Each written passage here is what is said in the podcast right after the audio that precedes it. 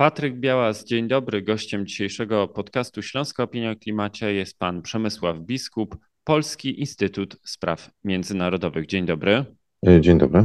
Umawialiśmy się na tę rozmowę przed kilkoma już tygodniami, yy, tuż po zaprzysiężeniu czy, czy wyznaczeniu nowej pani premier w Wielkiej Brytanii. Tymczasem kilka dni później, w zasadzie w tym dniu, w którym mieliśmy rozmawiać, E, zmarła królowa Elżbieta II. No i tę naszą rozmowę musieliśmy przyłożyć na chwilę później.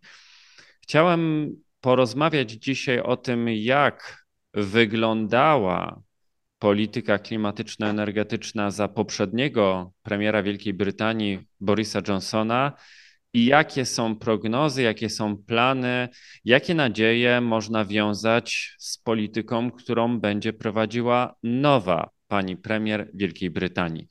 To zacznijmy może od tego, jak wyglądała energetyka, jak wyglądała ochrona klimatu za czasów Borisa Johnsona. Jeżeli chodzi o energetykę, to powiedziałbym, że to jest oczywiście kwestia systemów, które się bardzo długo buduje i tutaj moim zdaniem jakieś pojedyncze decyzje pojedynczych polityków na ogół nie mają decydującego znaczenia. Znacznie ważniejsze są trendy. I Wielka Brytania symbolicznie, można powiedzieć, wstąpiła na ścieżkę transformacji e, klimatycznej w 2008 roku, kiedy przyjęła e, ustawę, która e, prawnie ustanowiła cele klimatyczne. Zresztą była to pierwsza tego typu ustawa w całym świecie, tak zwany Climate Act. I od tego momentu definitywnie y, rozpoczął się trend, który systematycznie szedł w następującym kierunku y, dekarbonizacji poprzez wycofywanie energetyki y, węglowej, rozbudowę źródeł OZE. W kontekście brytyjskim one w naturalny sposób koncentrują się na energetyce wiatrowej, zwłaszcza morskiej. I dzisiaj Wielka Brytania jest pod tym względem globalnym liderem, jeżeli chodzi o zainstalowaną moc. E, oprócz tego, jako paliwo stabilizujące dla OZE, wprowadzano na szeroką skalę gaz, przy czym w całym tym okresie, właściwie do, do końca zeszłego roku, możemy powiedzieć, że Wielka Brytania mniej więcej w połowie zaspokajała pod względem swoje potrzeby poprzez wydobycie krajowe, a w połowie poprzez e, import. E, to, co było bardzo kontrowersyjne e, w ciągu ostatnich lat, to po pierwsze ewentualne wydobycie gazu z łupków na lądzie i w zasadzie za Johnsona zostało, y, wydawało się, ostatecznie umocnione moratorium na, na wydobycie te, tego typu, z tego typu złóż oraz y, kwestia energetyki jądrowej. Tutaj warto wspomnieć, że Wielka Brytania, i to może będzie nawiązanie do panowania królowej Elżbiety, ona w y, okresie, powiedzmy, mniej więcej panowania przeszła dwie albo trzy ważne transformacje energetyczne. Jak wszyscy z nas pamiętają z podręczników historii, Wielka Brytania była krajem, który zapoczątkował rewolucję przemysłową e, na, pod końcu XVIII wieku i paliwem tej rewolucji aż do gdzieś połowy XX wieku był węgiel. E, w połowie XX wieku doszły do tego, e, doszła do tego jako ważna część miksu energetycznego, ale nie dominująca, nigdy nie dominująca, ropa naftowa. Natomiast od lat 60. Wielka Brytania budowała również energetykę jądrową. I to, co mamy dzisiaj, to są w większości instalacje budowane w latach 60., 70. I w tym okresie, o którym mówiłem przed chwilą, e, gdzieś tam na początku obecnego stulecia, e, nie było właśnie jasno sprecyzowanego konsensu, czy energetyka jądrowa ma być podtrzymywana, czy nie ma być. I właściwie y, decydującą kwestią w tym, w tym sporze okazała się okazały się argumenty jakby spoza, spoza sfery energetyki, a raczej ze sfery strategii. Po prostu okazało się, że trudno będzie utrzymać brytyjski wojskowy potencjał jądrowy, jeżeli nie będzie sektora prywatnego. Po prostu koszty szkoleń, szkolenia specjalistów, pozyskiwania paliwa jądrowego do okrętów podwodnych, etc., że to będzie wszystko zbyt, zbyt kosztowne, jeżeli nie będzie miał przynajmniej częściowego wymiaru e, związanego z komercjalizacją poprzez cywilną energetykę jądrową. Ale tak naprawdę, o, o ile jeszcze e, gdzieś pod koniec pierwszej dekady XXI wieku podjęto kilka decyzji o budowie nowych elektrowni jądrowych, to nie był jakiś zasadniczy, zasadnicza rewolucja, można powiedzieć. I y, można powiedzieć, że premierstwo Johnsona, o którym Pan wspomniał, ono ten trend podsumowało y, y, i Właściwie główna nowość w strategii energetycznej ogłoszonej pod koniec zeszłego roku przez John Johnsona to była znacznie większa rozbudowa energetyki jądrowej. Bez przesądzania, czy to będą tak zwane małe reaktory modułowe, to byłaby technologia krajowa, czy wielkie bloki energetyczne budowane na terenie Wielkiej Brytanii głównie przez zagranicznych e, operatorów, zwłaszcza francuski państwowy koncern EDF. I, e, i to jest, i oczywiście to było, ten, ten trend zapoczątkowany tą ustawą z 2008 roku, za premiersa Johnsona został też w wymiarze międzynarodowym e, umocniony, podsumowany, skonsolidowany w postanowieniach szczytu energetycznego, e, przepraszam, klimatycznego w Glasgow COP26, prawda? E, też pod koniec zeszłego roku. I pewnie tutaj by się jakoś strasznie dużo nie zmieniło, gdyby nie proces, którego pierwsze znaki mieliśmy w październiku, listopadzie zeszłego roku, który na dobre y, uwidocznił się w lutym wraz z inwazją y, Rosji na Ukrainę. Y, to znaczy właśnie ten wymiar bezpieczeństwa energetycznego, który we wcześniejszej debacie brytyjskiej, ale nie tylko brytyjskiej, był trochę zaniedbywany. Jakby koncentrowano się na z jednej strony dekarbonizacji, a z drugiej strony uczynieniu tej dekarbonizacji, nazwijmy to, strawną, strawną yy, ekonomicznie, czyli znalezieniu, zapewnieniu tanich źródeł energii, w miarę tanich. Yy, jak wiemy, w, w, skali Europy to skutkowało masową adap adaptacją na spalanie yy, relatywnie taniego gazu z Rosji jako paliwa przejściowego. Brytyjczycy sami z siebie nie byli przesadnie uzależnieni od tego, od tego gazu z Rosji, ale ponieważ ich y, rynek jest bardzo otwarty, to y, on bardzo szybko odzwierciedlał wahające się ceny gazu na, na rynkach globalnych. No to oczywiście inwazja rosyjska miała bardzo duży wpływ. No i y, odpowiadając już teraz wprost na pytanie pana redaktora o o plany Liz Truss, to trzeba powiedzieć, że pod wieloma względami ona właściwie zapowiada kontrrewolucję.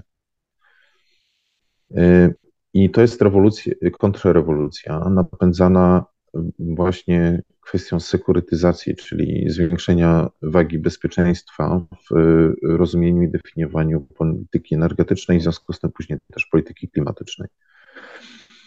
I pierwsza Pierwszy element tej kontrrewolucji polega na tym, że właśnie bezpieczeństwo energetyczne zostało sformułowane jako cel równorzędny do celów klimatycznych. Po drugie, żeby osiągnąć te cele, rząd teraz zapowiedział w ciągu ostatnich kilku dni y, y, y, znaczące zwiększenie wydobycia krajowego, jeżeli chodzi o gaz i ropę naftową.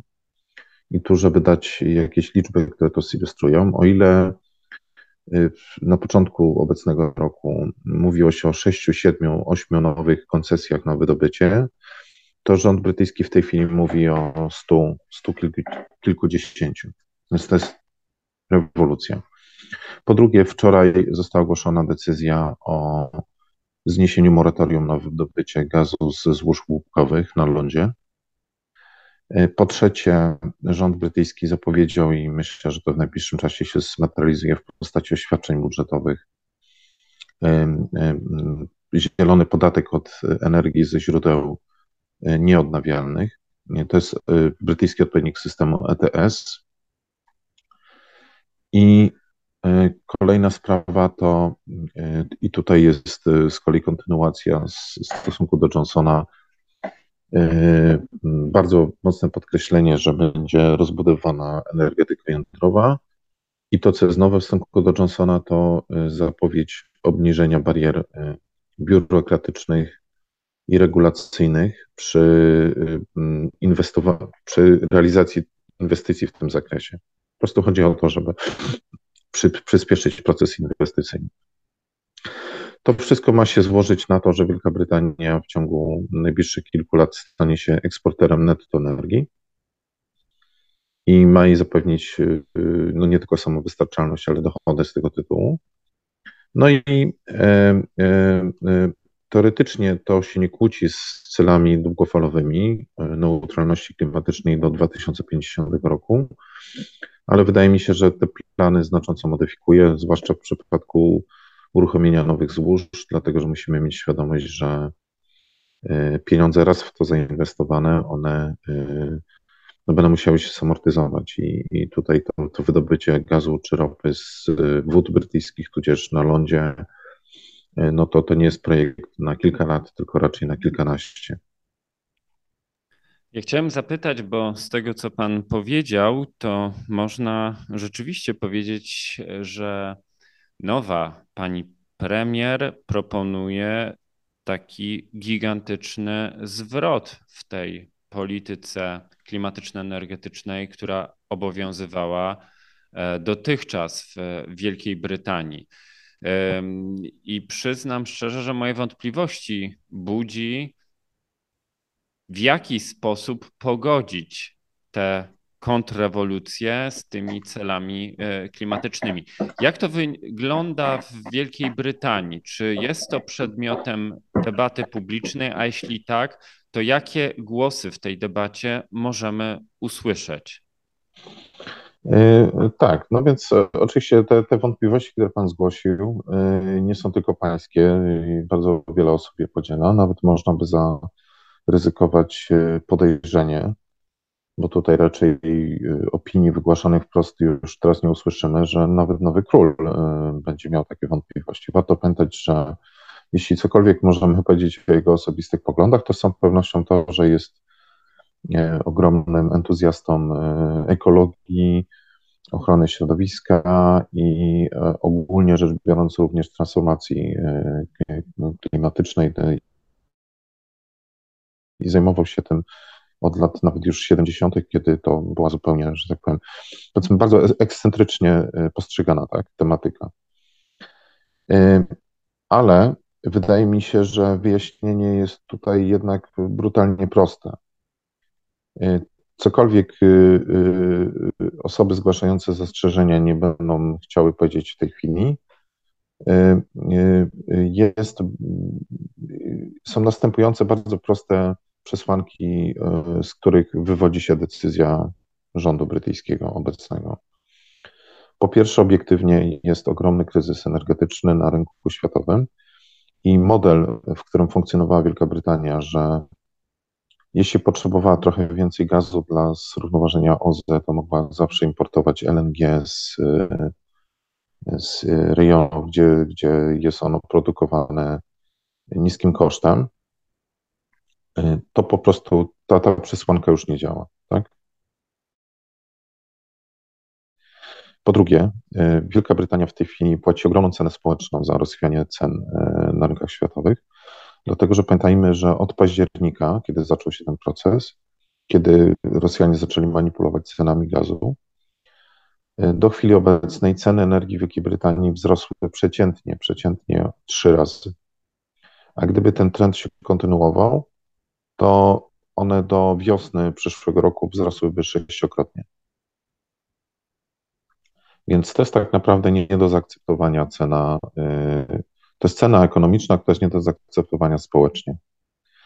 I, y, i kolejne wyzwanie, któremu musiał stawić czoła rząd brytyjski, to to, że y, właściwie nie da się wytłumaczyć biedniejszym grupom społecznym społeczeństwa brytyjskiego, że one muszą ponosić ogromne ofiary osobiste, prawda, za, przy tak wysokich cenach.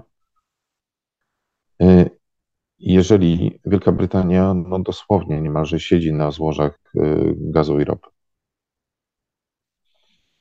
To po prostu jest nie do zrobienia od strony politycznej. I tutaj warto zaznaczyć, że to, co Pan podniósł ten problem, wydaje mi się, że on jest super y, ważny i charakterystyczny dla całej Europy, bo on pokazuje, jak szybko w państwie, w którym istniał bardzo mocny konsens między elitami politycznymi co do transformacji i gdzie istniała znacząca oddolna, znaczące oddolne poparcie dla transformacji klimatycznej, jak szybko te czynniki mogą się zmienić, jeżeli załamują się podstawy, nazwijmy to, pewnego ładu społeczno-gospodarczego w tym danym państwie. I miliony ludzi mm, stają przed wyborem, y, czy kupować jedzenie, czy płacić y, rachunki za energię. I to w, w krótkiej i średniej perspektywie jest w sumie dylemat, którego nie da się inaczej rozwiązać, moim zdaniem, niż jak zrobił to rząd brytyjski. Oczywiście jest pytanie o tą perspektywę y, średnioterminową, dłuższą oraz długą perspektywę. I tutaj, y, tutaj y, na pewno da się zrobić bardzo dużo, żeby utrzymać te, te, te strategiczne cele klimatyczne. Po pierwsze, na przykład w Wielkiej Brytanii szczególnie dobrze widoczny jest problem słabej izolacji wielu budynków to nie jest tylko problem brytyjski, on jest w naszej części Europy też bardzo dobrze widoczny. Gdyby zainwestować w izolację termiczną budynków, to ogromna część e, energetyki cieplnej e, mogłaby być znacząco zredukowana. E, to jest pierwsza rzecz. Druga jest oczywiście taka, że na budowę czystych źródeł energii ale nie odnawialnych, czyli przede wszystkim energetyki atomowej, po prostu trzeba czasu i ten czas trzeba jakoś kupić. Y, I oczywiście trzeba ten czas kupić za, bez, bez rujnowania w międzyczasie społeczeństwa. No i ostatnia rzecz, y, która moim zdaniem jakoś w miarę w oczywisty sposób tłumaczy, dlaczego rząd brytyjski zdecydował się na zwrot w zakresie zwłaszcza tej polityki wydobycia surowców energetycznych u siebie, to, e, e, to fakt, że pod wpływem presji społecznej rząd brytyjski zdecydował się na stabilizację cen energii u siebie poprzez dotacje dla firm energetycznych. I wartość tych dotacji już w punkcie startu została określona na mniej więcej 150% wartości programów pomocowych z epoki COVID-u, a najpewniej będzie, dojdzie do 200, nawet może przebije ten, ten poziom 200%. I to oznacza y, y, ponoszenie ogromnych, ogromnych wydatków, które też na dłuższą metę są niemożliwe do udźwignięcia nawet dla tak bogatego państwa jak Wielka Brytania. Stąd potrzeba y, sięgnięcia po rozwiązania, które są radykalne, być może nawet drastyczne, ale z drugiej strony są chyba po prostu nie, nie, nieuchronne. Czyli tak podsumowując, istnieje zagrożenie, że Wielka Brytania z lidera klimatycznego może spaść do oślej ławki? Myślę, że aż tak źle to nie, ale na pewno y, istnieje, nie wiem, czy powiedzieć zagrożenie, może to jest złe słowo, Istnieje na pewno ryzyko, że Wielka Brytania stanie się tutaj e, trendsetterem dla wielu innych państw europejskich. To, co robią Brytyjczycy, jest bardzo uważnie obserwowane w wielu państwach europejskich. Tak jak mówię, jeżeli Wielkiej Brytanii nie można oskarżyć absolutnie o brak zapału w zakresie transformacji energetycznej, ale jeżeli takie państwo pod wpływem tego szoku, y, nazwijmy to ekonomicznego, ale również efekcie społecznego, decyduje się na, na rewizję swojej strategii, to pytanie, dlaczego inne państwa mają się nie zdecydować na to.